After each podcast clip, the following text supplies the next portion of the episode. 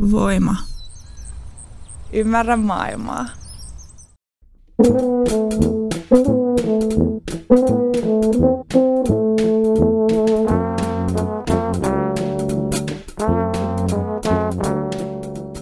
Tervetuloa Teatterin politiikkaa podcastin pariin. Minä olen Voimalehden kustantaja ja toimittaja Tuomas Rantanen. Tänään tiiralla lähi- ja identiteettiä esittävän taiteen ja kontulalaisuuden kohtaamisen kautta. Täällä studiossa on kolmekin vierasta, josta ensimmäinen on Rosalina Erkland, joka osana Helsingin mallia tuottaa kulttuuria nimenomaan Kontulaan sekä todellisuuden tutkimuskeskuksen että Zodiakin tuotteena. Tervetuloa Rosalina. Kiitos. Todellisuuden tutkimuskeskuksen edustajia täällä lappaa tavan takaa. Mistähän se mahtaa muuten johtua? Mä oon täällä ensimmäistä kertaa. No, Minna, Minna, joka on täällä myös, kohta esittelee lisää, niin, niin, niin tuota, myös kuuluu tähän rinkiin, mutta jostain syystä todellisuuden tutkimuskeskus on niin kuin näitä esittävän taiteen toimijoita, jotka ainakin mun kannalta tuntuu erityisen kiinnostavilta ja sen takia teitä täällä aika paljon on. Ja toisena vierana meillä on se teatteriohjaaja dramaturgi Minna Lund, Terve. jolla on Kontulassa sekä oma katveistoprojektinsa, josta hän saa kohta kertoa lisää. Itse asiassa Minna, sä olit täällä ihan vastikään viime keväänä, kun käsiteltiin teidän Kirsikkapuisto Fight Club hybridiesitystä. Mitä tässä välissä on ehtinyt tapahtua? No, mä oon tutustunut Kontulaan. Se on varmaan se, mikä tässä välissä on ehtinyt tapahtua ja kiva olla puhumassa tästä Joo, siitä kokemuksesta tänään. kohta siitä teoksesta ja itse aiheesta, eli ylipäänsä lähiöidentiteetistä ja ympäristöidentiteetistä ja muusta. Ja kolmantena vierana meillä on ihan aito paljasjalkainen kontulalainen monitaiteilija Jussi Sydänmäki. Tervetuloa Jussi. Kiitos, kiitos. Sut tunnetaan Haatshill-yhtyeen keulahahmona ja muista rockvirityksistä ja lisäksi sä oot kirjoittanut kaksi kirjaa ja kaksi kuunnelmaa yhden TV-käsikirjoituksen, jos mä oon ymmärtänyt, niin niissäkin on aika paljon kontula. Oh, kyllä, siinä, joo, noin on niin kuin siltä aja, ajalta, että tota, kyllä, joo, on, en ole pitänyt sitä piilossa, vaan koittanut hyväksi käyttää tätä, Jos, tätä taustaa niin mahdollisimman tehokkaasti. niin ja jos tarkkoja ollaan, niin se sun ensimmäinen kuunnelma, niin sen nimikin oli kontula. Kyllä, juuri näin. Ja jonkinlaista niin kuin kontulalaisuutta, niin kuin 80-luvun ja 90-luvun kontulaisuutta niissä kirjoissakin mun mielestäni on, eikö vaan? Joo, siis tota, ähm, niin, todellakin mä lapsuuteni ja nuoruuteni siellä 80-luvun Kontulassa elin, että tota, kyllä Miten sä ajattelet, mitä se kontulalaisuus on? Uh, no mä ehkä ajattelisin sen niin, että kyllä se on semmoista vähän, uh, vähän semmoisen niin kuin, uh, tuossa tapauksessa niin kuin semmoisen vähän lytätyn ihmisen tai uh, sellaista paikasta nousevan ihmisen niin kuin uhoa kautta sitten semmoista tota, itsetuntoa, että missä se raja menee on tietysti aina tota, toinen seikka, mutta um, mutta kun mäkin on sieltä, niin eihän mulla ole toisaalta mitään muuta, muuta paikkaa, mistä ponnistaa. Mutta Eli se on parempi olla ylpeä siitä, mitä, Hmm. mitä tota, mistä on. Ja kyllä mä niin on sen ristiriidan ja sen mielenkiinnon myös noin ihan äh, taiteilijana ymmärtänyt, että tässä voisi olla jotain tota, mielenkiintoista, jotain vähän uutta. Mulla on tässä pöydällä tämmöinen Kontula Elämää lähiössä kirjassa, jonka on toimittanut Jouko Kokkonen. Ja mä luin sen silloin tuoreelta, että nyt en muista ihan kaikkea, tästä sitten on niin pitkä aika, mutta takakannessa sanotaan, että Kontula on yksi Suomen vanhimmista ja tunnetuimmista lähiöistä. Ensimmäiset asukkaat muuttivat Kontulaan vuonna 1964. Isot ja valoiset asunnot luonnon keskellä tuntuvat uudisasukkaista ylellisiltä kantakaupungin pimeyden ja ahtauden jälkeen. Ja ylipäänsä tässä kirjassa niin kuin yrittää murtaa sitä myyttiä, että, että siellä olisi vaan jotenkin surkeaa ja kurjaa. Itse asiassa kontulalaiset tätä kirjaa kirjoittaessa niin, niin ovat hyvinkin kotiseuturakkaita ja ylpeitä ympäristöstään. Kyllä, Kirja on kirjoittu 2002. Niin, mä oon kirjoittanut sinne myös. Aa, mahtavaa. no niin. Niin, eli mä oon myös tässä niin kuin hyvässä liikkeessä, että tota, nostetaan, nostetaan Kontulan erilaisia kasvoja esiin. Eli sehän tässä on aina Kontulassa mielenkiintoista, että siellä tohon aikaan, kun mä olin nuori, siellä asui 25 000 ihmistä. Tänä päivänä 15 000 about, eli se on aika iso kylä. Oh, niin se on suomalaisessa niin kuin kaupunkien mittakaavassakin varsin kohta. Aikanaan melkein joo. Ja sitten liittyen siihen, että siellä on aika monta erilaista mm, sitten tuota, biotyyppiä, eli tota, faunaa, erilaisia alueita. Siellä on omakotialueet, sitten on niin kuin, mm, omistusalu, omistustalojen alueet ja sitten tota, kaupungin vuokratalot. Ja ne on omalla tavallaan aika hyvin ehkä sitä omakotialuetta lukuun ottamatta, mutta sillä hienosti sinne tuota sekoitettu nämä alueet. Että siinä ei ole niin kuin piikkilankaa välissä ja siis kouluissa ja muissa, että me oltiin oppilaat samoissa luokissa ja muuta, mm, mikä, mitä ei silloin tajunnut. Mä oon myöhemmin sen, että mullakin kun on kavereita siellä ollut, ei sitä niin tsiikattu, että mistä talosta ne kaverit on. Mm. Mites muut vieraat, Rosalina, mikä teidän tausta on siis suhteessa tämmöiseen lähiympäristöidentiteettiin? Minkälaista ympäristöstä sä tuut? No mähän on kasvanut Jyväskylässä.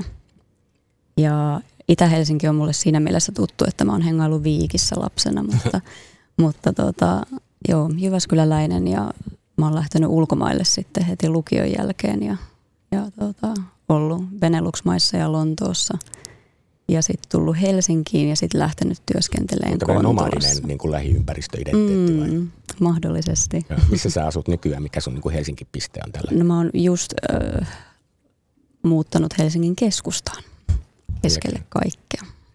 Entäs Minna, mikä sun tämmöinen niin lähiympäristöidentiteetti on? No mä oon tämmöinen radanvarren ihminen, eli mä tuun järven päästä, eli junan tuomana tullut tänne Helsinkiin ja mä ajattelen, niin kuin, että mun että kannan mukana niin tietynlaista lähiöidentiteettiä, joka liittyy järvenpäähän ja siellä oleviin niin kuin ikään kuin itse asiassa Kontulaa paljonkin muistuttaviin alueisiin. Ja sitten mä muutin tota, Kallioon, niin kuin nuori kulttuurin tekijä tekee junan tuomana. No, ja, gentrifikaation myötä, niin varmaan jossain vaiheessa muutat Kalliosta takaisin Helsinkiin tai Itä-Helsinkiin. No nykyään asun Kumpulassa, että se tota, tavallaan kannan ihan tällaista olemassa olevaa narratiivia mukana, niin että mm. alkoi Kallio vähän väsyttää ja sitten halusi vähän vehreämpiin maisemiin. Mm. Mutta minkälainen kulttuurisokki nyt on tämän kulttuurituottamisen näkökulmassa vaikka Rosalina sun kannalta, että niin kuin sillä, että jos sä oot nähnyt monenlaisia ympäristöjä ja sitten Kontula omanlaissa, ei pidä liioitella eroja, mutta koska meidän aiheena on tässä just nämä erilaiset identiteetit, niin, niin, niin oliko siinä jonkinlaista niin kuin yllätystä siinä, miten sitä taidetta sovittaessa nyt sitten kohtaa siellä Kontulassa? No joo, kun edustaa kahta kulttuuriorganisaatiota, Zodiakia ja TTKta – um, jotka Zodiac usein työskentelee teatteritiloissa. Kyllä, kyllä. Ja sit on täällä Olen kyllä nähnyt paljon immersiivisiä Zodiacan teoksia milloin missäkin niin kuin ympäristössä tai kellarissa tai mistä tahansa kulttuuriloukossa. Mm, joo, se Zodiakin um, tekeminen on hirveän laaja, että siellä on se tosi kansainvälinen toiminta ja sitten on tämä ruohonjuuritason uh, toiminta lähiöissä – sitten taas todellisuuden tutkimuskeskus niin lähtee ehkä siitä ajatuksesta ja on aina lähtenytkin, että, että tehdään ää, muissa kuin perinteisissä teatteritiloissa. Ja TTK ja Zodiac on molemmat siis Helsingin kaupungin rahoittamana Kontulassa. Ja Helsingin mallin mukaista toimintaa tehdään siellä. Et Helsingin malli on siis Helsingin kaupungin osallistavan ja alueellisen kulttuurityön malli. Ähm, se on nyt käynnissä, olisikohan se kolmatta vai neljättä kertaa. Tämä on kolmivuotinen hanke. Ja, ja toihan on siis tosi hyvä idea, että ajatellaan, että kulttuuri kuuluu siis muuallekin kuin vain pelkkiin niin kuin keskustassa sijaitseviin instituutioihin. Et siinä on niin kuin tunnistettu tavallaan tässä tukimuodossa siis se ajatus, että niin kuin, mm, silloin merkitystä, missä se taide on. Ja se sit jollain lailla liittyy just siihen lähiympäristöidentiteettiin. Ja silloin sen piiriin päätyy muitakin kuin taiteen superkuluttajia. Tavallisetkin ihmiset päätyy silloin, kun se tuodaan heidän äärelleen. Tämä on mun mielestä niin kuin kaikki tosi, tosi tähdellistä ja näin.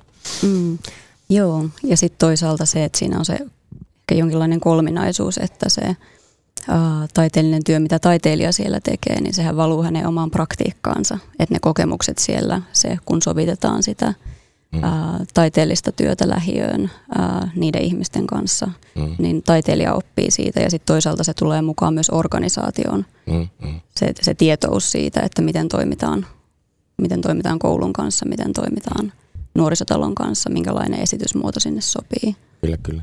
Ja vuorovaikutus. Mitä, onko taiteilijat antanut palautetta siitä, että millaista nyt sitten on ollut tuoda, onko näitä erityispiirteitä tuoda niitä esimerkiksi just Kallioon, onko se siitä kuullut mitä? Kontulaan. Niin, anteeksi, Kontulaan. Freudilainen lipsahdus. Mm, mm. Uh, no, Zodiakin Helsingin mallin hanke, se kulkee nimellä Good Vibes East ja siinä on – äh, mukana katutanssijoita ja siinä toimitaan hip-hopin pedagogiikan mukaan. lähiössä ja sehän istuu kun nenä päähän Mm, mm, ää, en perusajatuksena sinne. Onko se niinku kadulla sitten ne esitykset tai ostarilla? No meillä ei ole itse asiassa ollut Mm. yhtään esitystä vielä, ää, että siellä ne taiteelliset prosessit on liittynyt ää, tanssin opetukseen. klinikoita Ähm, sitten. Joo. Meillä on ollut siellä kuukausittaisia klubi-iltoja nuorten kanssa, jossa sitten on pedagogista toimintaa. Okei, onko se siellä nuorisotalolla vai missä se Me ollaan tapahtuu? nuorisotalo Luupissa Joo. ja ollaan myös oltu muissa nuorisotaloissa mukana. Okei, joo. Ja myös kouluissa, mutta sen huomaa, että kun sä järjestät ää, katutanssituntia, sellaista ää, tuntia, mitä ehkä voisi mennä kokeilemaan myös vaikka keskustan tanssikouluissa, niin sinne tulee hirveän tietynlaisia tyyppejä. Sitten kun sä järjestät iltaman äm, nuorisotalolla, jossa orgaanisesti on 100 tai 150 nuorta, niin siellä on hyvin erilainen otanta kontulalaisia nuoria. Siellä on enemmän porukkaa, äm, siellä on erilainen meininki. Hei Minna, kerros vähän siitä, minkälaisia kohtaamisia siinä syntyy siinä sun projektissa. Se, se on mun mielestä todella kiinnostavaa ja se on niin kuin sananmukaisesti kyllä nimenomaan tämmöistä ihmisten omakohtaisen osallistumisen sisältöä. Joo, eli teen Katveisto-nimistä audiokävely äänikartastoprojektia, jossa mm, mä oon pyöräyttänyt tämän esityskonseptin ikään kuin vähän ylös alasin, että kun normaalisti mielletään, että taiteilija tekee esityksen, johon kutsuu sitten kokijan, niin mä olen kääntänyt sen niin päin, että minut taiteilija voidaan kutsua kävelylle. Ja tämä on niin kuin tehty ennen kaikkea ihmisille, joilla on suhde kontulaan. Ja tämä kontulalainen kutsuu mut kävelylle ja vie mut paikkoihin, johon hänelle liittyy joku tunnemuisto. Ja Tuomas Norvio on tehnyt tähän upean äänisuunnittelun. Me kuljetaan kuulokkeet päässä kahdestaan ja ambientin siivittämänä. Ja sitten aina kun tämä henkilö pysähtyy johonkin paikkaan, josta hän haluaa kertoa, niin sitten me äänitetään se muisto ja sitten se tulee osaksi tällaista Sonic Maps-kartastoa. Ja ne kohtaamiset on ollut kyllä todella, todella niin kuin viehättäviä. Silloin kun me pyrittiin tekemään tätä katveistoprojektia, niin, ja sitten kun vielä on tämä alueellinen kulttuurityö niin kuin fokuksena tässä Helsinki-mallihankkeessa, niin tietysti mä mietin sitä, että mä en tiedä Kontulasta mitään ja aikaa ei ole hirveästi. Mä hyppäsin tähän mukaan niin kuin suht tiiviillä aikataululla, että sellaista konseptointiaikaa ei ihan hirveästi jäänyt, niin sitten mä niin kuin, ja just kun mä mietin sitä, että miten tällaista lähiöidentiteettiä kuvataan vaikka mediassa ja eh, mitä me, niin kuin, mitä me mielletään, mitä Kontula oikein on ulospäin, niin sitten mä halusin itse asiassa niin kuin tutkia sitä. Kyllä, kyllä. Ja tota, on ainakin mie- tai siis, että se mikä on ollut tosi kiinnostavaa on ollut se, että kaikilla, jotka on kävelyttänyt, niin on tosi vahva suhde siihen kontulaan, että se kontula-identiteetti on niin kuin väkevä. Totta kai kun ne on halunnut nimenomaan kertoa siitä sulle, niin ne on varmasti just tällä lailla valikoituneita, mutta se kertoo myös, että ihmisillä oikeasti on oma ympäristönsä usein vahva side. Just näin. Ja siitä mä oon myös oppinut tosi paljon, että on ollut tosi, musta tuntuu, että mä oon tästä projektista saanut niin kuin, tota, ihan todella, musta tuntuu, että mä, mä saan niin kuin kerta toisensa kävelykävelyltä aina esityksen. Ja ö, siellä on puhuttu paljon Kontulan muuttumisesta ja muutoksesta, että ennen Ostaria Kontulan paikalla oli mustikka metsä. Kyllä, kyllä. Itä-Helsingin lähiössä sama meillä Roihuvuoressa, mä oon siis sitä naapurilähiöstä Niin. Roihuvuoressa, niin tuota, meillä ihan samat, samat kertomukset kyllä kuullaan. Vanhat mummot kertoo, kuinka täällä oli sienimetsät silloin, Kyllä. kun olivat Ja sit- pieniä. Kyllä, ja sitten on ollut kiinnostavaa, niin kuin, ö, oli yksi kävely, jossa tämmöinen henkilö, joka ei, jolla ei ollut suhdetta Kontulaan, mutta tuli töihin sinne ja vei mut Joo. kävelylle. Ja sitten ikään kuin semmoisesta niin kuin sosiaalityön näkökulmasta, kuinka se Kontula alkoi muuttua hänen silmissään. Ja ö, siihen mä pystyn jollain lailla samaistumaan, vaikka en tee sosiaalityötä, vaan taidetta, mutta on ikään kuin se, että sitä mukaan kun mä kuulen tarinoita, johon, josta joku toinen on vaikuttunut, mutta siinä tapahtuu semmoinen ketjureaktio, Mm, että mm. kun ö, yksi henkilö kuulee jonkun koskettavan tarinan ja sitten hän kertoo sen tarinan minulle ja sitten minä saan sen tarinan, niin yhtäkkiä se paikka, joka ei tavallaan liity edes siihen kävelijään tai muuhun, niin muuttuu meille kaikille henkilökohtaiseksi. Kyllä, kyllä. Ja sitten se avartaa sitä näkö, näkymää siitä, mm. että mitä se kontula on. Ja eikö tuossa duunissa ole siis se, että niin kuin ihmiset voi käydä itse niin kuin kuulokkeiden kanssa kiertämässä ja sitten aina kuulla niitä kussakin paikassa olevia muistoja, että ikään kuin, ikään kuin, niin kuin rakentaa sitä omaa tämmöistä niin kuin tunneympäristöään tai ti- suhdetta siihen ympäristöön niin kuin näiden kertomusten kautta. Tällä hetkellä tämä esityskonsepti on se, että mut viedään kävelylle, että sitä ei koeta itsenäisesti, mutta katveistoprojekti jatkuu ensi vuonna ja silloin meidän tarkoitus on valjastaa tätä softaa sellaiseksi, että ikään kuin mulla on sellainen tunne, että mä haluaisin, että mahdollisimman moni kokisi tämän saman muutoksen, minkä mä oon kokenut mm, vaikka suhteessa mm. Kontulaan, että kuinka se yhtäkkiä onkin mulle itse asiassa aika rakas ja tuttu ja kuinka ihmiset, jotka siellä ostarilla pyörii, niin alkaa tervehtiä mua, koska mä pyörin siellä niin paljon itsekin, niin sitten tämä konsepti valjastettaisiin niin, että sinne voisi tulla ikään kuin harhailemaan sinne Kontulaan. Mutta tämä ensimmäinen vuosi on, on suunnattu niin kuin Mutta joku presentaatio teillä on Kontufestissä nyt 26.8. ihan lähiaikoina, niin mitä siellä tapahtuu? Siellä tehdään ihan samoja kävelyitä tällaisella pop-up menetelmällä, eli mä oon kerta kaikkiaan siellä paikalla valmiina kävelytettäväksi. Että no, mitäs kun tulee 50 kello... ihmistä niin kuin samalle reissulle, että niin kuin silleen sitten alkaa niin kuin niin. muistojen suma? Kyllä, kyllä ja toivottavasti tuleekin muistojen suma ja kun mä tätä Sonic Mapsia tässä kattelen, tätä appia, joka mulla on auki tässä tietokoneella, niin kyllä tämä jo alkaa sumalta näyttää, mikä on tosi ihanaa ja tosi ö, monenlaisia muistoja, että osa liittyy tosi konkreettisesti johonkin paikkaan ja sitten osassa on niin kuin enemmän tämmöistä kulttuuriantropologista näkökulmaa ja sitten on taas toisaalta mm. niin kuin hyvin, hyvin tällaista niin kuin henkilökohtaista. Ja erilaisia kävelyitä on ollut, että mut on kävelytetty kuolleen koiran reitin läpi. Sitten mut on kävelytetty myös edesmenneen miehen kanssa kävellyn penkki polkureitin läpi ja mm. sitten mä oon saanut kuulla hyvinkin henkilökohtaisia tarinoita. Mutta mehän voitaisiin vähän testata, tota, kun tämä nyt liittyy nimenomaan just tähän meidän aiheeseen, eli mitkä ihmiset niin kuin mieltää itsensä osaksi ympäristöä. Et vaikka ne on yksityisiä tarinoita, niin se mekanismi, miten nämä menee, niin on itse asiassa aika yleinen. Jos mä nyt ajattelen itteeni esimerkiksi, että mä nyt paan vaikka silmät kiinni, ja sitten mä, tota, mä tuun, niin kuin mä tuun Kontulaan niin usein metrolla, jos en tuu fillarilla, mutta metrolla, ja se metro tulee siihen Ostarin viereen, ja se Ostarihan on niin kuin näiden lähiöiden ydinnimellä Roiksessa ja ylipäänsä Itä-Helsingin lähiöissä. Se on niin kuin se kyläkeskus. Mä palloilen siinä, sitten mä niin kuin muistan, että täällä mä jaan aina näitä vaalilappuja aina kunnallisvaaleissa ja kuka ei kumminkaan äänestämään Kontulasta, mutta mä aina tikkailen sitä Kontulan niin kuin pöhinää siinä, niin sitten sit ne on siinä niin kuin oman aikani. Tuossa kulman takana, niin siellä on se mopobaari, missä niin kuin Marko Kosonen haastatteli mua johonkin Itä-Helsinki-kirjaa jossain vaiheessa ja kaikkea tämmöistä. Nämä on niin semmoisia, niin mä ajattelin, että mitä mä kertoisin näitä, jos mä olisin siinä. Mutta niin nyt hypätään mun muistoista tai tämmöisestä haaveilusta vähän sivumpaan, että laitas Minna, jos sä pystyt siitä, niin, niin joku muisto, joka on jossain siinä huudella. Siinä, niin kuin me ollaan niin kuin ostarilla, jossain Joo. siinä niin kuin leikkitelineiden äärellä tai baarien edessä, jossain siinä. Katsotaan, mä painan playtä. Äiti kun kuoli, niin silloin ties olevansa ihan oikeasti orpo, vaikka Näin. ihan aikuinen ihminen olinkin. Sitten tuosta voidaan kävellä seuraavaan paikkaan. Sitten me ollaan... Silleen niin kuin kaikki on muuttunut paljon. Kaikki on muuttunut paljon. Ja sitten mä jotenkin nämä kaikki kun tuossa on noin tommoset, mitkä on laatat ja sitten valkoista ja sitten noin ritilät ja kaikki noin on musta jotenkin tosi hienoja. Ja se, että on aika matala, niin tekee siitä musta jotenkin kodikkaan. Eli konsepti menee niin, että kun me kävellään täällä Kontulassa, niin sitten kun nämä muistot on sijoitettu näihin konkreettisiin paikkoihin, niin sitten me ohitellaan niitä paikkoja. Sitten aina välissä me kuullaan ambienttia. Tämä on erään kontulalaisen nuoren ääni, mitä me nyt kuullaan.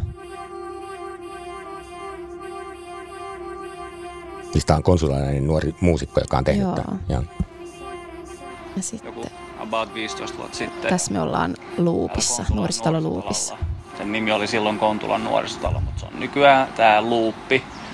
Niin siellä oli tämmöinen nuorten tapahtuma ja mä olin itse joskus, mä olin varmaan joku 15 tai 16-vuotias, niin mä olin tanssinut joku vuoden ja sitten mä olin vähän niinku, niinku tuttu nimi kaikista nuorisotaloista, koska mä hengasin nuorisotaloissa niin paljon, niin sitten ne oli pyytänyt mua niinku esiintymään, niin sitten mä tulin tekemään tyyliin mun ekan esityksen muiden ihmisten eessä. Tämä on meidän toinen. Ja se on niin hassu, koska se ei mennyt yhtään Helsinki-malli taiteilija. Sitä tavalla, miten esitykset menee. Zodiakilta lainassa. Esitykseen tuli joku toinen tanssija keskeyttää mun esityksen, että se tuli lavalle. Ja sitten se oli vähän niin kuin silleen, että hei, mä haluan haastaa sut. Sitten se on ihan hassua, koska yleisössä ketään ei ollut vähän niin kuin silleen, että hei, toi, tolle ei saa tehdä, että sä et saa mennä lavalle, jos toinen tanssi. Hänellä pitää olla hänen tilansa ja meidän pitää kunnioittaa häntä, kun e- hän esiintyy. Eh, jengi ei kiinnostanut tommonen. Kaikki oli vaan silleen, ne halus lisää verta. Ne oli vaan silleen, että hei, et, katsotaan kumpi noista kahdesta taas jatkaa takaa. Ja sitten itse asiassa täällä, Vaikka on kuusi miljoonaa, niin vielä jaksan käydä jumpissa. täällä ollaan Se on tärkeää, että pitää tämän ikäisenä niin kuin lihaksista. Mä käyn tällaisen läpileikkauksen, niin kuulette myös sen, että on niin kuin monenlaisia erilaisia kävelijöitä, monenlaisia ääniä. Eli mäyräbaari oli tuossa niin sanotusti, tuossa kun toi kallio on ja toi ala, alamäki. Tätä on penguttu tätä aluetta ja tota niin, siinä oli ki- kiviä paljon enempi ja muutama mänty pystyssä ja sitten oli poikittain tämmönen mänty, missä nämä laitapuolen kulkijat dokaili.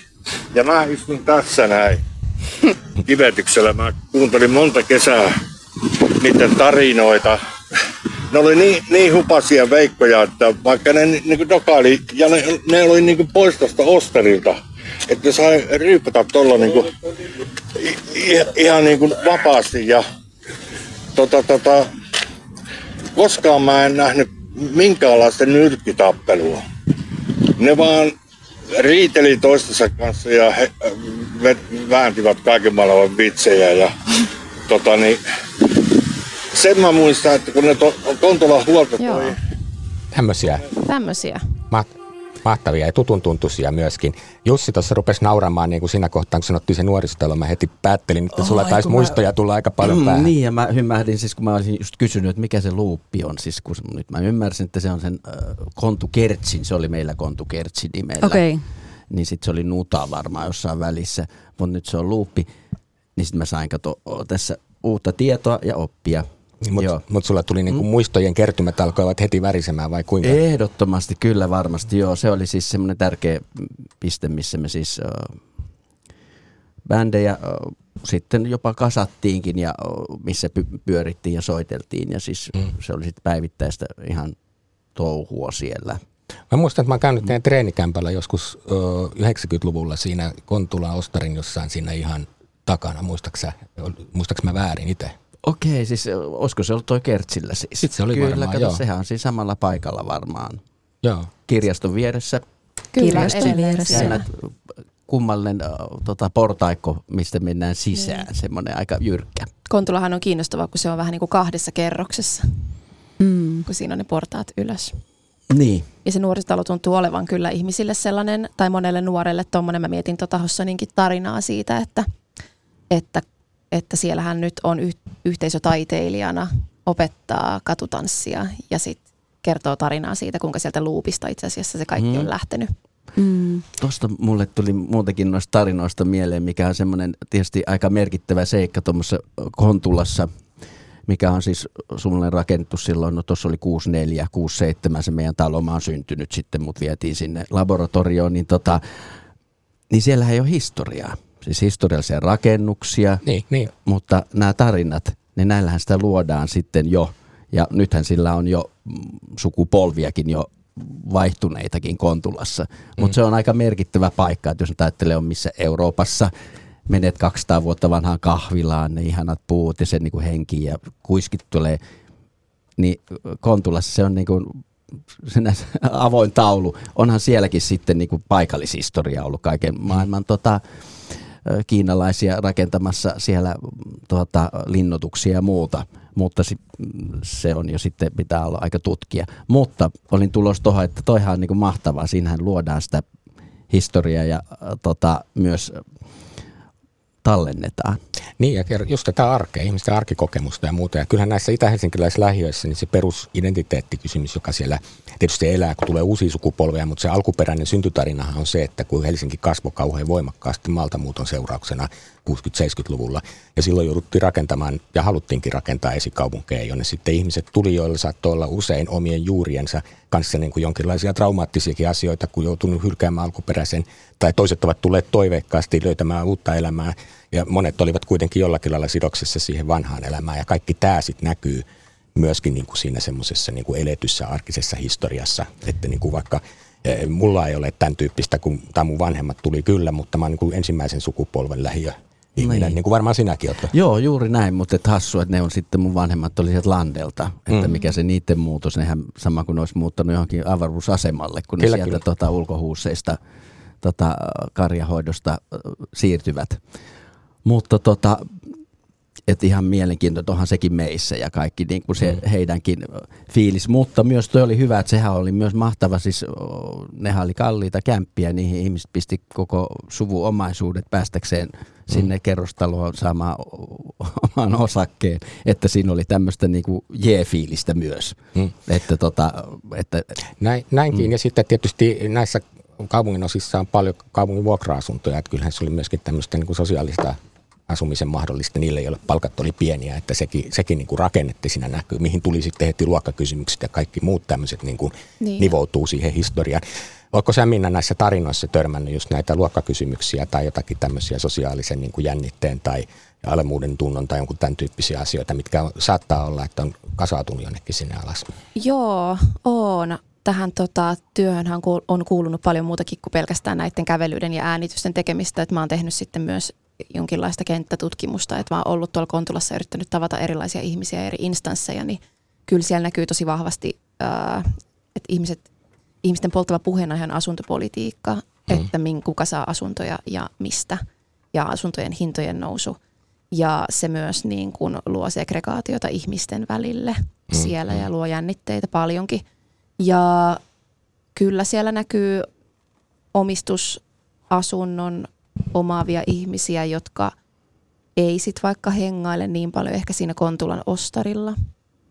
että se tuntuu myös se Kontulan ostari sellaiselta paikalta, sellaiselta ikään kuin vaikka se on ostari, niin sit se on silti mielletään jotenkin semmoiseksi epäkaupalliseksi tilaksi. Mm, mm. Niin ja kyllä se on Kontulalle niin kuin omalla tavallaan erittäin huono näyteikkuna se ostari ollut aina. Siis just kun tietää, että kuinka paljon siellä ihmisiä asuu. Ja mm. todellakin onhan ihmisiä, jotka hurauttaa autolla eikä ikinä käy Kontulan ostarilla, mutta saattaa asua siellä mm. laitamilla. Mutta, tota, mutta sehän on nyt jännä, mitä tapahtuu. Se ostarihan pistää nyt sitten uusiksi vähän niin. myllypuron tyyliin. Ja kai idea olisi, että ne baarit sieltä kadotettaisiin, mikä on sitten voi kukakin olla mitä mieltä, mutta... Niin sehän on, mm. sehän on siis kulttuurisesti kauhean iso ongelma, että nämä vanhat ostarit on niin kuin luonteeltaan sellaisia paikkoja, että niihin kuitenkin kiteytyy se niin kuin alueen kylähenki. Kyllä. Mutta sitten kun ne on yleensä niin kiinteistöt vielä näiden niin kuin yrittäjien itsensä omistamia ja tullaan peruskorjausvaiheeseen, niin ne baarinpitäjät ja muut ne ei pysty rahoittamaan sitä korjausta. Ja sitten sen jälkeen alkaa sitten kauhean savotta ja lopulta päädytään esimerkiksi siihen, että lisätään rakennusoikeutta, jotta sillä lisärakennusoikeuksilla voidaan niin kuin toteuttaa. Kontulaskin varmaan säästyy paljon varmaan paperilla halutaan, että baaritkin säästyy, koska se kuuluu siihen ympäristöön, mutta ne on varmaan hyvin erinäköisiä baareja sen jälkeen, kun niiden kiinteistöjen vuokrat nousee johonkin toiseen. Mm. Et se on tosi vaikea puolustaa ja ylläpitää niin kuin sitä alkuperäisten identiteetin, ja sitten kun siihen liittyy just kaikenlaisia asioita. Musta niin, se on kyllä kaik- hyvä pöhinä niin, paikka. Niin, ja siinäkin voi olla kumminkin niin kuin tota, puolensa ja puolensa. Mm. Että tota, Myllypyrossakaan ihmiset on ollut kauhean tyytyväisiä, että se niin kuin rähjäsempi ostari, mm. mutta nyt se on semmoinen hyvin jännä, että ei siinä tule sulle fiilistä edes istahtaa siihen, kun siinä on ne asuintalot on sen ostarin päällä osittain, mm. että Kyllä. se on niin kuin sellainen. Mm. Mä oon ollut ö, jotenkin, silloin kun mä aloin tutustua siihen Kontulaan, niin mä olin iloinen siitä, että mulla oli semmoinen tunne, että erilaisuutta ei pidetty sellaisena jonkinlaisena niin kuin negaationa siellä, vaan että se oli ö, olosuhde, jota yritettiin ratkoa.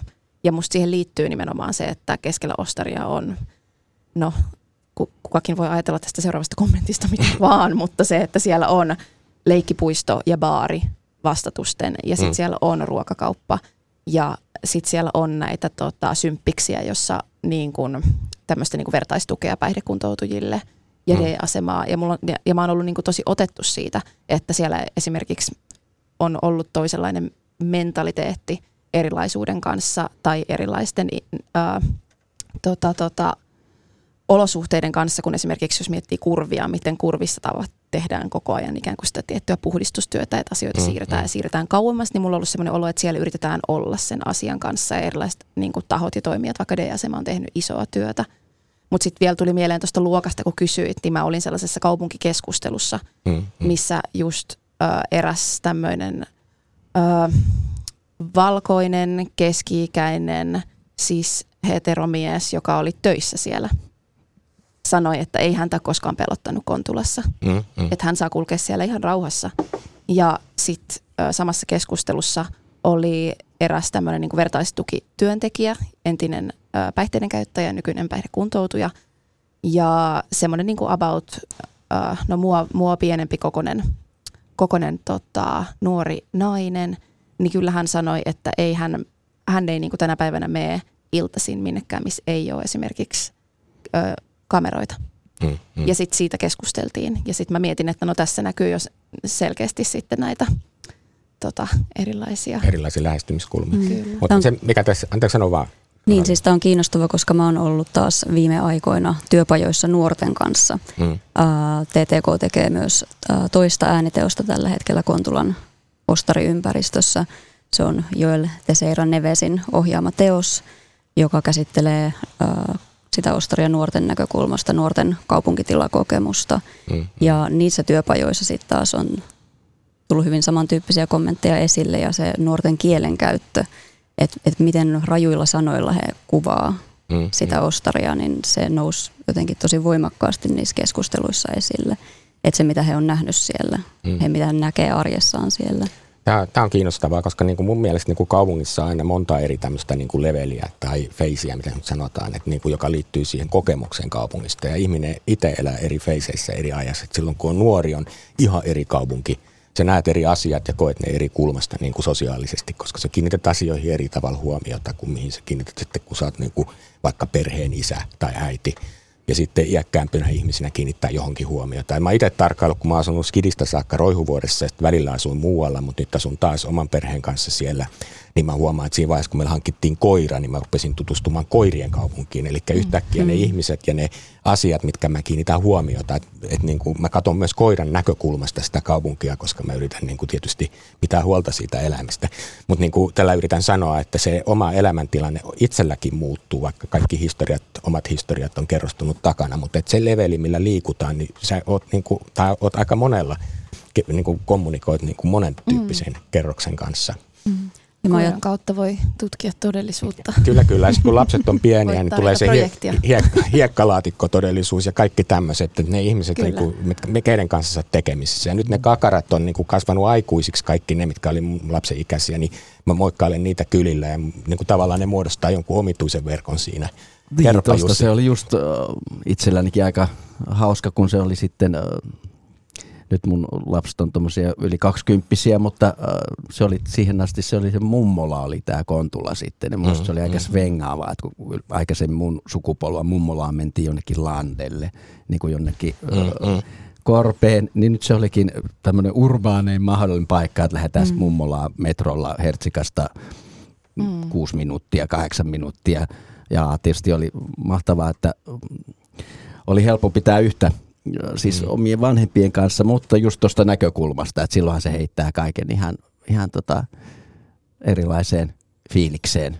Kyllä, ja, kyllä. Ja, tota, ja sitten tietysti omien, omat vanhemmat, kun siellä vanhenivat, niin myös se heidän, heidän tota asioiden hoitelu siellä ja Mm. mm. myös nähdä se semmoinen ihan kivakin todellisuus siinä mielessä sieltä, mm. että, että kuinka sitten noin niin uudet suomalaiset, onko mikä on sitten maahanmuuttaja, mikä on oikea termi, niin hoiti siis niitä mun vanhempia, koska siellä kotihoidoissa ja muissa, niin Mm, mm.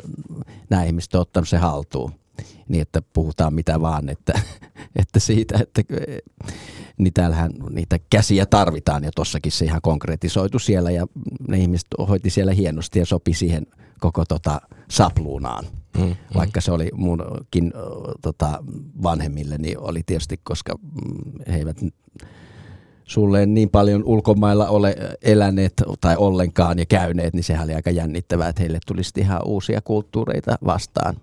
Ja, mutta aika iisisti sekin meni. Mm, Mä, ö, mui- tuli just mieleen yksi tarina, jonka eräs tota, kävelijä kertoi just siitä, että siellä tota, vanhan ampumaradan alueella, niin siellä Metikössä ja siellä, missä tota, oli sit näitä kerrostaloja, niin tota, oli kuulemma semmoinen tapa, että kaikki vähän kasvatti kaikkien lapsia, että se niin kuin muodosti sellaista omaa kyläyhteisöä. Eräs just tämmöinen isoäiti kertoi siitä, että Mm, tuntui mm. aina kivalta, kun sai monta lasten, la, lasten lasta siellä kasvatettavaksi ja se liittyi jotenkin siihen rentouteen. Ja sitten en mä tiedä, että tämä on löyhä aasinsilta, mutta tämä on jonkinlainen aasinsilta tästä mummolasta ja svengaavuudesta Mm. johonkin Joo, tämmöiseen mut- niin kuin rentouteen. Mä mietin myös taas tätä luokkaa, että kuinka semmoinen tietynlainen työväenluokkainen estetiikka ja olemisen tapa ja ö, tietty semmoinen työväenluokkainen ruumiillisuus tuottaa Mm, mm. esimerkiksi mussa ö, rentoutta. Ja sitten jos mä palaan tähän, että mistä mä itse tuun, että mä tuun niin järven päästä ja mä tuun niin työväenluokkaisesta taustasta ja mä tunnistan paljon siinä Kontulassa jotain. Mm, Mm, ja sitten mm. se oli semmoinen asia, mikä mussa alkoi vaikka tapahtua siellä Kontulassa, että mä, mä vähän niin kuin mun ruumis rentoutui.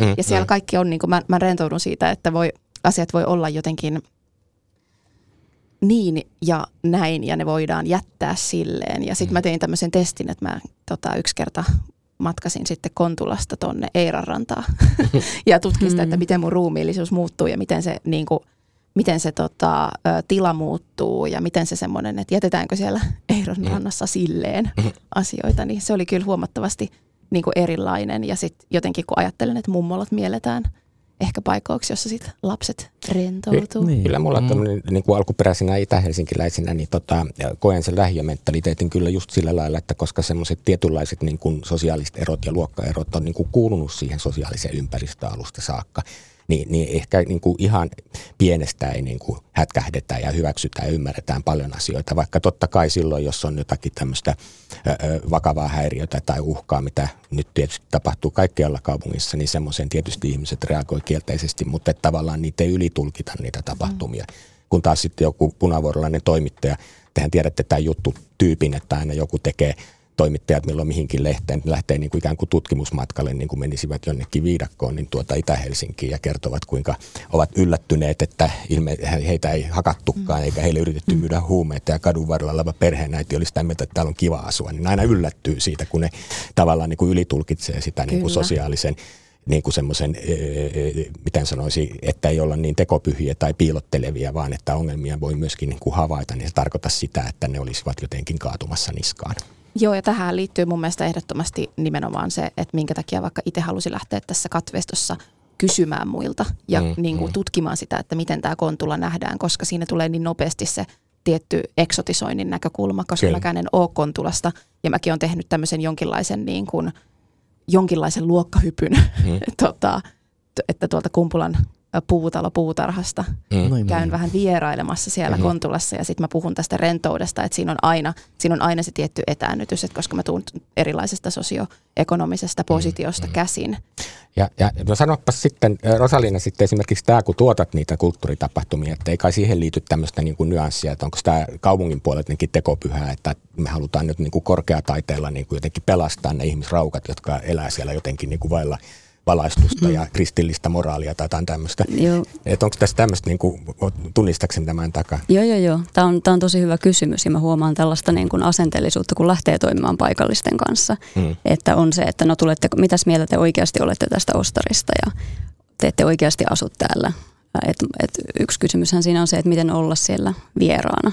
Mm. Ja toisaalta mä ajattelen, että, että taiteellinen työ niin on myös keino tutustua siihen paikkaan. Ja taiteellinen työ on varmaan aina sisältää jonkinlaisen vierailun Mm. johonkin, että Mm. do your homework. Mm, ja se on prosessuaalinen, Kyllä. Mitä säkin siellä teet. Mm. Että sä vietät siellä aikaa. Kyllä. Ja kyllä mun mielestä siis heti lähtökohdalta se, että kuka sitten ikinä kustantaakin, niin siis mitä enemmän taiteilijoita, enemmän tai vähemmän tota, taiteilijat tarvii töitä, ei niitä ole koskaan liikaa, niin se, että jos löytyy sponssia ja tollaisia, sehän on siis ihan mahtavaa. Semmoinen seikka, mikä mulle tuli mieleen tuolta omilta kontukerhon nykyisen luupin ajoilta oli se, että siellä tapahtui meidän suuri muutos, kun sinne rakenttiin tämä Euroopan suurin pommisuoja. Sehän on suuri salaisuus. Kontulan alla on tämä ydinsodankin kestävä, näin meille se esiteltiin aikanaan. Niin, tota, niin sieltä ylhäältä kertsistä askarteluhuone ja punttisali siirrettiin alas. Mm, Ja sinne mm. tuli sitten kolme bändikämppää. Ja sinne tuli uusi tyyppi nuoristaloon töihin, joka antoi meille mahdollisuuden laittaa akustolevyt ja siis bungas sitten tätä, sponsas meille. Ja se, se oli niin kuin meidän mesta sen jälkeen. Mm, Ja me mm. pidettiin huolta, tietysti siellä oli meidän soittimet ja instrumentit, kaikki pysy, mitään sieltä ei, että se koko henki laskeutui sinne aika hyväksi. Mutta siinä oli se, että me saatiin niin kuin se tällä tavalla niin kuin ottaa haltuun se ja niin kuin ratkaista mm, ehkä niin kuin bändit jakone mm. sitten niin kuin itse, että se ei tullut niin kuin, sieltä ylhäältä päin, että se oli aika merkittävä hetki niin kuin mm. siinä omassa, omassa tota, sen hetkisessä elämässä. Joo, ja toi tilan haltuunottaminen, jotta niin kuin tuntee omakseen, että pystyy niin kuin ikään kuin ei ole ylhäältä annettu, niin tämähän on niin kuin kaikessa tämmöisessä niin kuin sosiaalisen identiteetin niin kuin rakentamisen osalta hirveän tärkeä, että, mm, että on mm. niin kuin joku alue, missä niin kuin tavallaan ne merkitykset pystyy luomaan itse. Tähän niin kuin esimerkiksi joku graffitikuvio perustuu hirveän usein, että niin kuin silleen, asiaa ymmärtämättömät arvioi niitä niin kuin jostain toisesta kriteereistä, mutta sehän on siis niin kuin merkki ja reviirimerkki sille, että niin kuin mä olen täällä ja mä on, haluan ja, olla paikan mm. päällä. Ja, aikanaan kun oli nämä bändijulisteet ja muut, niin se oli mahtavaa, kun sai oman naaman mm. johonkin seinään ja juosta ehkä vähän pakoon. mutta Syyllinen on tietysti niin, näkyy siinä se, kuvassa. Mutta niin, niin mutta se oli tota, siinä mielessä kulttuurihan se, se on kuvataidetta ja tällaista tota, niin, niin siinä mielessä vaan niin kuin ihan myös vinkkinä ja muuta, mikä varmaan te kelaatte ihan perusjuttuja siinä, mutta että se, sen jotenkin niin kuin muistaa ja ehkä tänä päivänäkin, että se, se on varmaan se kaikista vaikein. Mutta kun sä sanoit, että te olette saanut sinne luuppiin niin kuin vaikka sata nuorta johonkin iltaan, sehän jo mieletöntä. Se on varmaan niin kuin joissain, että saa ketään paikalle, jos ei se niin kuin tota, katu kredibiliteettiä toimintaa. Että sehän on myös tässä nuorisokulttuurissa varmaan vielä semmoinen niin erikoispiirre, vaikka varmaan kaikessa. Mm. Niin ja mä mietin, että mitä se, mitä se vaatii vaikka taiteilijalta to, toimia nuorten kanssa, niin se monitaiteinen lähestyminen auttaa siinä tosi paljon.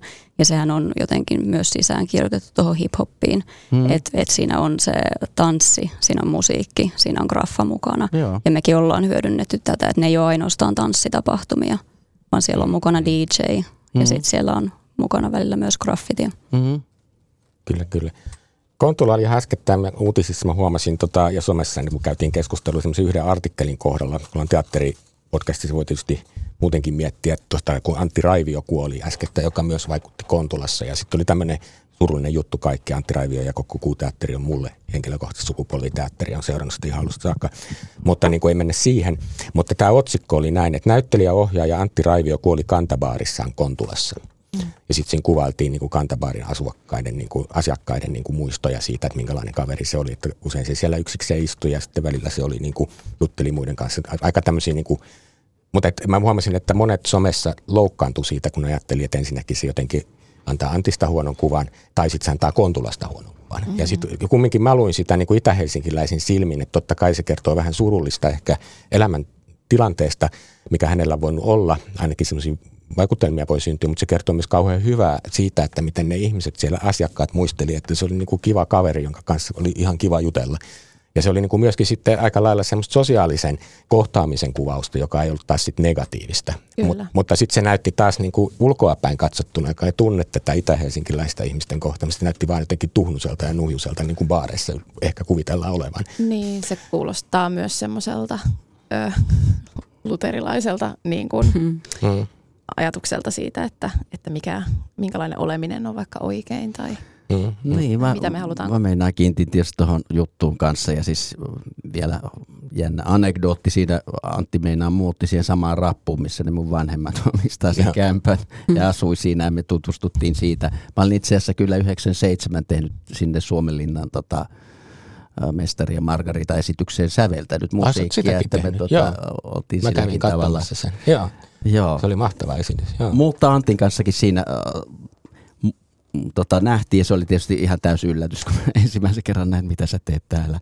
Mutta kaikki oli siinä mielessä. Mutta tuohon juttuun ja tuohon mielikuvaan Kontulasta ja tästä Antti Raiviosta, mutta mä taas tykkäsin, koska mäkin olin nähnyt hänellä, että se nyt ei ollut kaikesta tota, glamourista, siis tota, että se oli ihan tavallista elämää, mitä hän siellä eli ja niiden vaikeuksissa kanssa. Mutta mm. tuohon Kontulaan, niin mä vaan niin kuin ylipäänsä jutun ehkä sen tykkäsin siitä, että, niin kuin, että siinä ihan kuvattiin.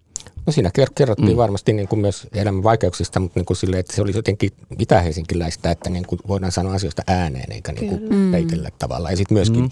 löytää siitä niin kuin vähän sen ehkä ankeista arjesta positiivisia puolia toisten ihmisten kohtaamisessa. Tän, näin mä sen luin, mutta tässä tosiaan mm. niin kuin mun mielestä on näkökulma eroa siitä, että niin kuin katsoako sitä minkälaisesta niin kuin niin. lähiympäristöidentiteetistä käsin. Ja kyllä mä ajattelen, että baarit on niin kuin ö, kohtaamispaikkoja. Musta tuntuu, että mä oon käynyt aivan uskomattoman hyviä keskusteluja ja tavannut tosi mm. mielenkiintoisia ihmisiä nimenomaan sillä, kun mä oon istunut baarissa.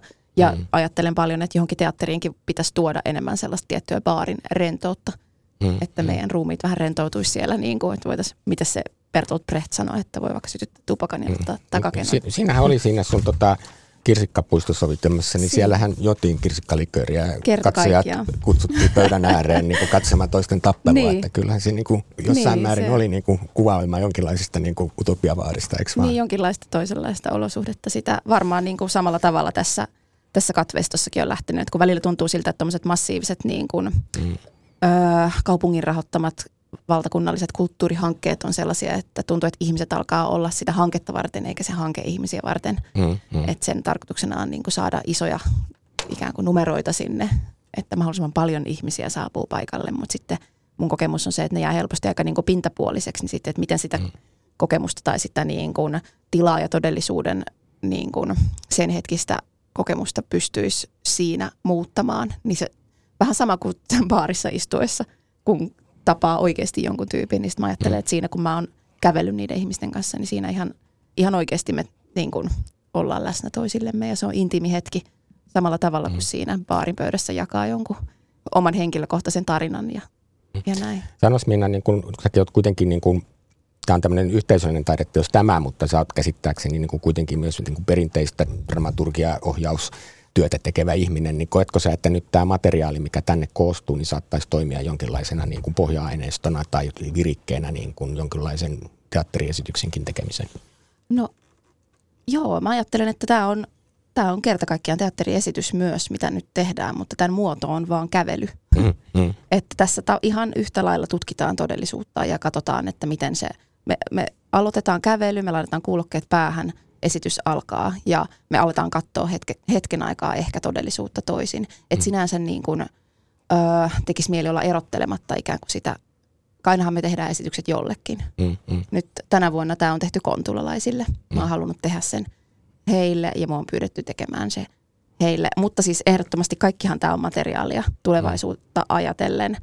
Ja ihan jos mitään kirjoittaa, niin tuollahan on uskomaton määrä hahmokavalkaadia jo mm, mm. tuolla tota, Mutta loppusummaan, mä sain tuosta ajatuksen myös kiinni, kiinni siitä, että niinku mikä on niinku esittävän taiteen niinku ydintä. Niin sehän on niinku jonkinlaista tietyssä ajassa ja paikassa kohtaamista. Ja niinku yhteisöllistä kohtaamista. Yhteisö voi olla aika snadi, se voi olla kaksi ihmistä. Ja olen ollut semmoisessakin yhteisöllisessä kohtaamisessa, missä mä vaan ihan itse että niin kuin hmm. siinä on sitten rakennettu jollain tavalla se esitys sen varaan, että mä niin kuin ikään kuin kommunikoin niin kuin yhteisön kautta itseni, itseni kautta se luon sen niin. yhteisön ja muun mm. sellaisia. Nämä on niin kuin mielenkiintoisia nämä kokeilut, mutta niin kuin loppusummaahan niin kuin tavallaan se läsnäolo jossain paikassa ja ajassa on niin kuin kaiken ydin, eikö vaan? Se mm. kuuluvuuden kokemus ja se joku sen live-tilanteen mm, mm. jotenkin kirkastaminen. Ja niin, jossain rock-konsertissa, Jussi, niin siellähän se nyt vasta niin kuin erityisesti kirkastaa, että niin sä voit soittaa vaikka kuinka pieleen, mutta jos sä menetät sen läsnäolon ja sen puhuttelevuuden siinä hetkessä, niin silloin sä menetät kaiken, eikö niin? niin ja sitten vaikka sä soitat kun niin kuin... Mm. Mutta mä olin sopivasti mm. myös tuossa vähän, vähän sivuajatuksen viitteessä, mä just mietin tuosta esityksiä, että siis no sanotaan bändikeikka on aika helppo, jos ne ihmiset on tullut hakemaan sitä, mitä ne haluaa ja sitä ne varmasti saa. Mutta suuri hyvä osa kulttuurista on se, että sä näet jotain semmoista, mitä sä et ollakaan tilaa, etkä ehkä ymmärrä ja mitä sä mm. ehkä inhoot ja mitä, mikä on kaikkea sitä vastaan sitä sun mm. omaa niin kuin, pientä maailmankuvaa. Mm. Niin, että siinä mielessä ollaankin mm. näissä. Että kyllä mä kun muistan itse, no ihan itse, itsenikin kautta jotain koulujuttuja, mitkä oli niinku tietysti jollekin teini-ikäiselle vaikea, niin kuin kaikki on niin pelle touhuun, noin niin kuin mm. rikot päällä. Mm. Mutta mä saatan muistaa niitä nyt aikuisena, mm. keski-ikäisenä mm. miehenä erittäin hyvin. Ja ne on selvästi jättänyt jonkun jäljen. Ja kyllähän taidekokemukset on sellaisia, että kun lukee vaikka kirjan, joka on ollut itselle merkittävä tai katsonut mm. elokuvan tai käynyt näyttelyssä tai esityksessä, niin kyllä musta tuntuu, että mä hetken aikaa niin katon – koko maailmaa niin kuin sen esityksen linssin mm. läpi, tai että se jättää muuhun jonkun sellaisen jäljen. Mm. Niin, ja jotkut et, mm. esitykset taas voi olla vähän semmoisia niin kuin häiritseviä. Just näin. näin. ihan tajua. Niin, Mutta näin. siis, että se voi olla yhtä merkit tarkoittaa, että tietysti ne on niinku isoimpia, mitkä oikein tuntuu, Jep. että ne on kuin minä ja minulle. Ja No, Kyllä, ja se on ihanaa maailmasta. myös, just näin, ja se on ihanaa näissä tarinoissakin, mikä on ollut, on se, että, että mä en pysty, niin kuin, totta kai mä voin siis kontrolloida niitä, mä voin editoida niitä, mutta öö, mä en ole juurikaan tehnyt sitä. Että mä annan sen olla, mä annan sinne tulla jotain häiritsevää, samalla tavalla kuin mä ajattelen, että hyvät teatteriestykset luo Mm. mm. sitä, tai musta tuntuu, että se häirintä on varmaan sit se jonkinlainen niin kuin reikä siihen todellisuuteen, että se porautuu itse asiassa muhun, mm. että mä en katso minkään niin kuin, lasin läpi jotain sellaista turvallista Niin, todellisuutta, niin, josta aja- mä koen niin kuin Mm, mm. ulkopuolisuutta, vaan että mä oon todella läsnä siellä. Mulla Mä ehkä joku niin, erityinen juttu tuossa katveistossa on, on se, että siihen se osallistuja voi osallistua niin monella tavalla. Mm. Että se ei ole esitys, että se vähän rikkoo sitä esityksellisyyttä. Että se on prosessi, ää, sä keräät materiaalia, sä käyt kävelyllä ihmisten kanssa. Mutta sitten myös kun se avataan, niin se voi käydä kokemassa kuin esityksen. Mm. Et mun, mun mielestä ehkä noita meidän lähiössä tehtäviä projekteja jollakin tavalla leimaa se, että siihen voi osallistua monella tavalla tai niihin esityksiin voi törmätä sattumalta. Tai Ne ehkä saattaa se olla kysyy, missä se esitys on ja milloin se alkaa ja minkä muotosta, niin kun, tai minkä muotoinen esitys voi, Mm. voi olla. Tai huomaan, että, Ja. että se on joku semmoinen. Ja onhan siinä siis tämä niin kuin hienosti sanottuna immersiivinen, eli paikkaan viety esitys, missä ihmiset niin kuin itse osallistuu ja esittää. Niin se on tosi Ja- upottavaa. Kyllä, ja sitten se on niin osallistava ja immersiivinen se teos, joka kommunikoi sen ympäristön kanssa myös hyvin vahvasti, että ympäristö on tärkeässä osassa siitä. Kyllä. Että onhan näitä eri variaatioita, että mun yksi suosikkiesitys tästä ihan muutaman vuoden takaa on se Aidatut unelmat, missä sä taisit Minna olla jossain assistenttiroolissakin. Joo. Joo. Sari Palmgren. Sari Palmgrenin, joka on. Zodiakin, sä oot ollut varmaan siellä tuottajaportailla jotenkin mukana. Mutta... Mä en ole siinä vaiheessa ollut vielä mukana, Joo. mutta joo, Mutta Zodiacin siis niin kuin aivan upea esitys, siis semmoinen, jossa niin kuin ihmiset kävelee pitkin kuulokkeet korvilla pitkin kannelmäkeä ja sitten sinne on niin kuin sovitettu erilaisia niin kuin kertomuksellisia esityksiä erilaisiin paikkoihin. Ja, ja tota, kaikkein ehkä koskettavin oli semmoinen kohta, missä oli tota, se mennään niin kuin taikametsään, missä niin kuin kehitysvammaisten lasten ja nuorten ihanat ryhmä siellä niin kuin, ö, Riina Hannuksella vetämä ryhmä niin tota, tanssii omalla tavallaan. Ja ollaan niin kuitenkin aivan toisessa todellisuudessa. Me ollaan kuitenkin koko ajan kannelmäessä. Se kommunikoi sen kannelmään niin kuin pikkusen metsämötikän kanssa niin kuin tavallaan kaikki se, mitä sinne on laitettu. Mm, ja siinä oli oli ihan- jossain omenapuistossa, missä niin kuin lauletaan kuorolaulua kaikki. Niin kuin, maailman jälkeen tulee kyyneleet silmiin, kun mä mietin sitä. Ja se kaikki olisi ollut ihan erilainen asia, jos se olisi ollut Krunikassa. Kaikki kunnia Krunikalle, mutta niin kuin se teos olisi ollut ihan toinen. Mm. Tuolla se oli niin kuin yhtäkkiä se lähiö alkoi niin kuin sillain, niin kuin, siihen tuli jotenkin niin kuin yksi ulottuvuus lisää semmoisessa niin kuin tunnetilassa ja ja sen tilan ja kokemuksen ympärillä. Saatteko te kiinni tämän? Joo, eikä mun mielestä toi kaikki kuulostaa ihan mahtavalta, jos ajatellaan vielä tänä päivänä, kun se kaiken tuommoisen tota, elävän tai enemmän tai vähemmän elävän esityksen, niin tota, kumminkin jos ajattelee tätä ainakin omia skidejä, kun seurannut, niin tuota, kun se on se kännykkä tuossa 15-20 sentin päässä tai vähän kauempana, mutta siellä on se maailma. Mm. Mm, Niin mm. tämä kaikkihan on niinku ihan mieletöntä, jos ihmiset on, on kiinnostuneita tai oli tai ei, mutta ne, niitä tota, koitetaan ainakin napata messiin. Mm. Ja se oli ihan massiivinen, vaikka toi Sari Palmgrenin teos, että siinä oliko siinä jopa 150 vapaaehtoista Juu, paikallista juu. mukana. Joo, joo, ja sekin vielä paikalliset mukana ja kaikkea Mm. tämän tyyppistä touhua. Niitä kai on toteutettu sen jälkeenkin useampiakin kertoja. Eri, Joo, nyt mä näin jonkun mainos Kajaanissa. Kajaanissa, Joo, joo. että Kyllä. niin kuin se on, se on niin kuin konseptina sellainen, joka niin kuin tulee lähelle itse asiassa, Minna sun juttu, vaikka sun juttu enemmän niin kuin punk-tasolla, mitä tulee niin kuin tuotannollisesti, kun siellä on yksi taiteilija tekemässä sitä touhua, mutta niin kuin, eikä 150 avustajaa, mutta, niin kuin, mutta niin kuin tota, ää, perusajatus kai on jollakin lailla sama. Eli että niin kuin siinä yritetään niin kuin aktivoida sitä niin kuin ihmisten kohtaamista tietyssä hetkessä suhteessa muistoihin ja siihen paikkaan. Joo, ja varmaan ö, ajattelen, että siinäkin oli paljon kyse siitä, että miten sitä paikkaa alkaa katsoa ja mikä Mm. muu, kysymys ikään kuin siitä, että mikä, Mikä muuttuu. Joo, Kyllä. Tuomas Norviohan siihenkin teki äänisuunnittelun, Joo. että siellä tutustuin Tuomakseen ja pyysin häntä tähänkin. Joo. Mutta tuntuu myös siltä, että hyvät ö, esitykset, oli ne sitten teatteritilassa tai julkisessa paikassa, niin ottaa aina jonkinlaisen niin kuin dialektisen suhteen toisistaan. Et kun me ollaan teatteritilassa, niin se ottaa jonkinlaisen suhteen siihen kontekstiin, missä se tapahtuu. Ja sitten taas toisaalta se kiinnostavuus siinä, että kun mennään julkiseen paikkaan, niin mikä siellä on sitten ikään kuin Mm, dialektisessa mm. suhteessa siihen, mikä on totuttu ja mielletty kokemaan siellä niin kuin turvallisessa seinän sisällä, niin tuntuu, että tässä se on se joku semmoinen kuuluvuuden ja joku sen kaltainen jännite, mikä synnyttää sitten niinku, tota, ehkä just sitä live-hetken erityisyyttä. Tämähän on kauhean kiinnostavaa liittyen myös tanssintalon problematiikkaan. Vaikka mä kannatan toki ja musta on hienoa, että me saatiin tämmöinen yksi kulttuuritila lisää Helsinkiin, jossa voidaan näyttää korkeatasoista tanssiesitystä. Mutta niin kuin uusi tanssi, niin kuin ennen vanhaan sanottiin 80-luvulla ja 90-luvun alussa, niin sehän oli siis taas sitten ihan resurssipulan takia, niin tapahtui hirveän usein hyvin epätyypillisissä tiloissa. Eli oltiin milloin minkäkin varaston kellarissa ja sama tietysti maailmallakin, eli nämä niin kuin tanssitaiteen punkkarit niin kuin teki niitä omia töitään, tuli tai siis kengännauhabudjeteilla ja, ja sitten yhtäkkiä syntyikin niin kuin ihan toisenlainen tilakäsitys taiteeseen, että ei oltukaan instituutioiden sisällä, vaan oltiin just siellä romuluisissa tehdashalleissa tai tosiaan kellareissa. Ni, niin jollain lailla mulla on se ajatus, toki tietysti tanssitalo on niin kallis, että nämä punkkarit on edelleenkin jatkossa varmaan sitten näissä niin kuin itse keksimissään tiloissa sitten pääsääntöisesti, mikä voi olla sitten oma, oma juttunsa kanssa. Mutta niin kuin mä kiinni, että jollain lailla niin kuin itse, me vissiin kaikki tässä kuulutaan semmoiseen taiteen koulukuntaan, että tai, taiteen kuluttajan ja tekijän koulukuntaan, missä halutaan kokea taide nimenomaan muutoksena ja että meidän niin kuin kehykset repeää jollain lailla me saadaan niitä reikiä to, tosi todellisuuteen, niin kuin Minna puhui. Mutta niin eihän kaikki kuluta taidetta sillä lailla, että toisille se taide tarkoittaa, että mennään niin kuin viihtymään ja nimenomaan arkielämässä ihan tarpeeksi niin kuin taakka. Emme haluta maailmaa omalta kohdaltamme katsomisen tapaa muuttaa, vaan hetkeksi hengähtää. Tämäkin on yksi tapa kuluttaa taidetta.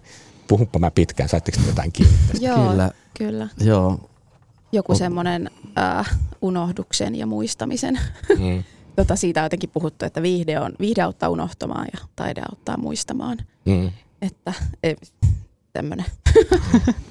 on, mutta ylipäänsä just, uh, kun tietysti voi ajatella, että sekin on varmaan jonkinlaisia blokkeja siellä, mutta siinä mielessä, jos olisi vaan mitä ikinä keinoja esittävällä taiteella, niin sitten uh, saada uh, näyttää ihmisille jotain toisia mahdollisuuksia tai avata jotain, niin, mm. koska tuolta päästähän ne kaikki syntyvät, ne ihmisten solmut ja niin jos nyt ajattelee tätä päivää, niin mikä se niin kuin tärkeämpää voisi olla. Että se on vaan tietysti, että tuolla viihde maailmalla on niin paljon enemmän rahaa. Mm. Siellä se on loputon, koska se on niin valtava bisnes, että tämä on aika pientä perunaa joka tapauksessa sen rinnalla, mm. mutta sitä, sitä sankarillisempaa ja hienompaa, niin. Niin kuin kapinallisempaa, mm. niin kuin kaikki taide käsittääkseni tänä päivänä on sitä, niin. mitä mä kutsun taiteeksi. Ja sitten en mä tiedä, mm. mitä se kertoo tästä todellisuudesta, että kun viihdeteollisuus on niin paljon suurempi ja siellä on niin paljon enemmän rahaa, niin mm. että jos mä ajattelen tätä mm. anekdoottia, jonka sanoin, että viihde auttaa unohtamaan, että onko meillä sitten niin kova tarve ikään kuin unohtaa tämä meidän mm. käsillä oleva todellisuus, että sit sitä viihdettäkin tarvitaan. Ja mä ajattelen, että sitä tarvitaan. Mm. Ja joka, mä, mä ainakin haluan unohtaa ja mä ainakin haluan viihtyä. Ja mm. mä haluan katsoa isoja spektaakkeleita isossa salissa. Ja mm. sitten toisaalta mä haluan mennä sinne autotalliin. Tuntuu vaan, että et, et jos niitä resursseja pystyisi jakaa pikkusen tasaisemmin tai että me voitaisiin niinku antaa samanlainen arvo, oli se sitten niinku se punkteos tai oli se sitten se tanssintalon suurteos. Kyllä, kyllä. Koetko sä Minna itse olevasi tekijänä jollakin lailla yhteiskunnallisen taiteen tekijä? No se on yhteiskunnassa. Mm. ja jos ajattelee, että yhteiskunta on ihmiset ja sitä tekee ihmisille, mm. niin siitä varmaan pakoon pääse. Niin, tarkoitatko sä, tarkoitan lähinnä tällä sitä, että koetko sä tekemässä jotain sellaista taidetta, jonka toivot niin kuin, ikään kuin tuottavan muutosta tai ajatuksia ihmisissä, jotka johtavat muutokseen?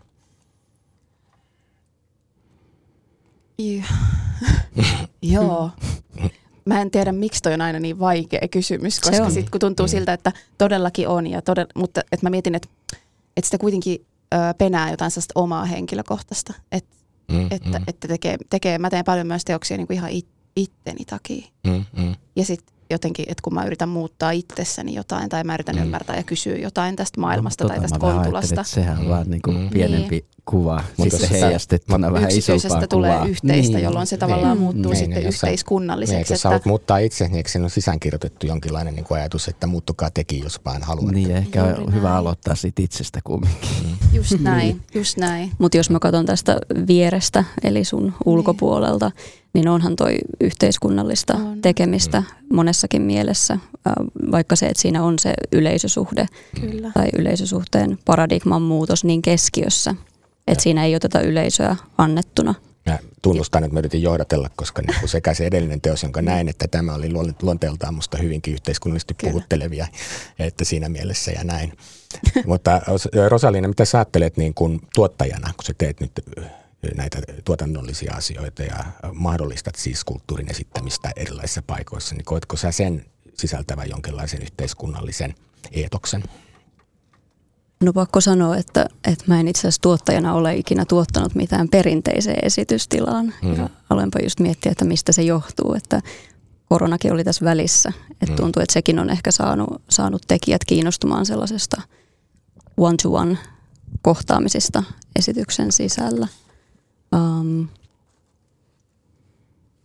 Kysytkö uudestaan? Niin, mä ajattelin, että minkälainen niin kuin eetos sulla sun oman tekemiseen on, että koetko sä, että sä jollakin lailla oot yhteiskunnallisella asialla, kun sä teet ja tuotat, mahdollistat? Kyllä mä koen ja se liittyy just siihen, mitä mä äsken sanoin siitä yleisösuhteesta, että, että kun se on siinä ihan, ihan keskiössä, että, että nykyään kun itse menee teatteriin ja istuu yleisössä siellä, niin sehän tuntuu hirveän vanha-aikaiselta jollakin tavalla ja hirveän hierarkiselta. Mm-hmm. Niin sen, sen hierarkian purkaminen niin on kyllä oman, oman tekemisen ytimessä tällä hetkellä. Ja onhan mm. se tuotteen työ ollut myös hyvin toisenlaista kuin mitä on mm. esimerkiksi perinteisen niin kuin instituution mm. sisällä. On. Että, että se on ollut paljon niin kuin e, ihan ikään kuin ö, tavan ihmisten kontaktoimista ja tuomista yhteen ja niin ja ihan siis... Mm. Saavutettavuuden kysymykset, ja. jotka pitäisi itse asiassa ulottua tuonne instituutionkin äh, hyvin, hyvin paljon niin kuin mm. väkevämmin. Mm. Ja tätä mä tarkoitan sillä, että kun mennään alueelle, niin sieltä toivottavasti valuu jotain myös sinne instituutioon, mutta muistan, muistan soittaneen esimerkiksi yhteistyökoulun kansliaan ähm, ja siellä kanslisti vastaa, että no terve ja mä oon, että hei, meillä on tällainen projekti. ja hän sanoi, että hei, no, mulla on täällä lapsi, jolla on käsi murtunut ja hänet pitäisi saada lääkäriin. Et ei me siitä hirveästi siinä puhuttu siitä meidän projektista, että se meni toiselle päivälle. Kyllä, kyllä, mutta todellisuuden tutkimuskeskus on sen takia aina täällä, niin usein täällä mun podcastissa, koska niin mä pidän sitä lähtömetodista, että niin sille oikeasti funtsataan, että mitä se todellisuus on.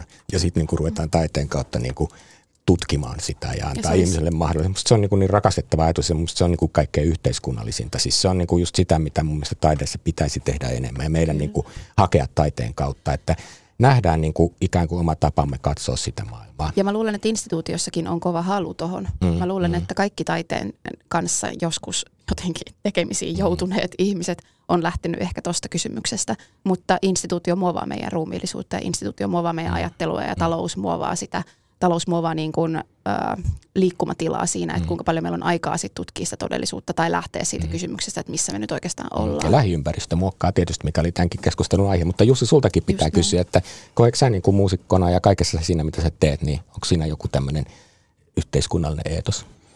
Tunnistatko niin, sen, jos siinä on semmoinen? Oo, siis se sana on musta vaan niin hassu, mä en ihan ymmärrä, mitä se mm. tarkoittaa, kun me ollaan yhteiskunnassa, tai voiko jotain olla mm. tekemättä. Mä yritän olla sanomatta poliittinen, joo, ei mitään. siitä se vaan johtuu. Joo, mutta siis oh, kyllä, ja mä jopa koen, ja siis ehdottomasti kun oh, on niinku tämmöisen indie-levymerkin ja tota, oma toimisen tota, keikkojen hoitamisen ja itse tota, musiikin tekemisen äh, tekstien ja niin kyllä mä siis Mm, kyllä mä siihen niin kuin varmaan haenkin semmoista, kyllä mä koen olevan niin kuin kapinallinen myös vielä, että siinä mm. mielessä onko mä sitten niin kuin, mitä vastaan mä kapinoin mm. itseäni ainakin mm. ja varmaan sitä omaa tota, pienuuttani vastaan, mutta tota, mut kyllä, ja kyllä mä nyt uskon, että semmoinen ihan, vaikka se nyt olisi kuinka niin kuin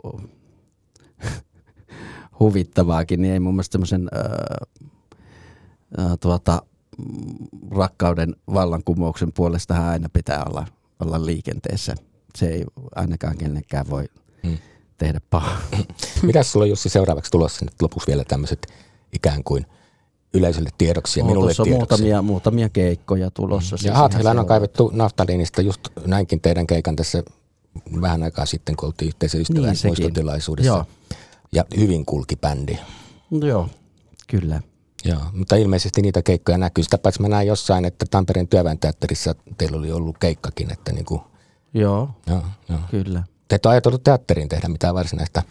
Ja ensimmäinen kuunnelmahan perustui teatterikäsikirjoitukseen, että niin, ajatellut totta. niitä ruveta virittelemään. Joo, se on sekin nähtäväksi jää. Et kyllä mä ehkä enemmän tuo proosan puolella. Se on kumminkin mun semmoinen mm. ihan perus, miltei päivittäinen homma mm. niitä tota, rakennella. No niin, mutta näähän yhtyy kaikki taiteen esittämisen muodot kyllä, jos niin kuin kuultiin, että mitä pienemmäksi pilkotaan, niin sitä lähemmäksi tulee se ydin. Rosalina, haluatko mainita jotakin sellaista, mitä on lähiaikoina tulossa? Ainakin nyt siis tosiaan Kontu Festissä oli toi Minnan projekti, mutta onko jotain muuta? Mitä tällä hetkellä teidän pajasta tulee? Kontu Festissä on myös 26. päivä, eli viikon päästä lauantaina, on myös Joelin roskapyöräteos tämä nuorten kanssa – ja. tehty teos, joka on siis koko päivän ja todennäköisesti sen jälkeen koko syksyn ää, kuultavissa omalla puhelimella ja omilla kuulokkeilla. Että sen voi mennä bongaamaan Kontulasta. Mm-hmm. Ja mitäs Minnan tulevaisuuden suunnitelmat? No, muutama juttu, mistä ei vielä kehtaa tässä mainita, mutta sitten yritän valmistua kovasti tuolta koulusta. Mm-hmm. Ja tämä projekti niin kuin jatkuu, niin kuin sanoit aikaisemmin. Tämä projekti jatkuu. Ja sitten siinä edellisessä podcastissa, jonka joku voi ehkä haluta kuunnella, niin tuota, siinähän sä kerrot myöskin, että se teidän esityksenne, tämä Fight Clubin ja CHUin kirsikkapuiston hybridi, niin on myös ulkomailla keikoilla. Se on Saksassa festareilla marraskuussa, mutta saan julkistaa festivaalin nimen vasta Ah, mä luulin, että sä ehdit julkaista se mun edellisessä podcastissa. Sitä ei sanottu ääneen. Tämä on taktikointia. Sä sanoit sen vaan sitten mennä. ulkopuolella. No hyvä, että en mä lipsauttanut sitä. Joo, kyllä. Syyskuussa saan sitten mainita festarin nimen. Joo, hyvä. Kannattaa seurata. Se on mainio esitys. Tai mainio on ehkä nimenomaan väärä sana, mutta on se kyllä musta mainiokin. Mä ainakin nauran koko ajan sitä huolimatta, että ydin oli kriittinen ja pohjavedet traaginenkin. Hei, tähän onkin hyvä päättää. Tämä on siis Teatterin politiikkaa podcast, jota julkaisee Voimalehti. Minä olen Voimalehden toimittaja Tuomas Rantanen ja tänään ohjelmassa vieraana ovat olleet tuottaja Rosalina Erpland, ohjaaja dramaturgi Minna Lund ja mun rockmuusikko kirjailija Jussi Sydämäki. Kiitos vieraille. Kiitos. Kiitos. Kiitos. Kiitos kuulijoille ja kuulemiin seuraavaan kertaan. Kiitoksia.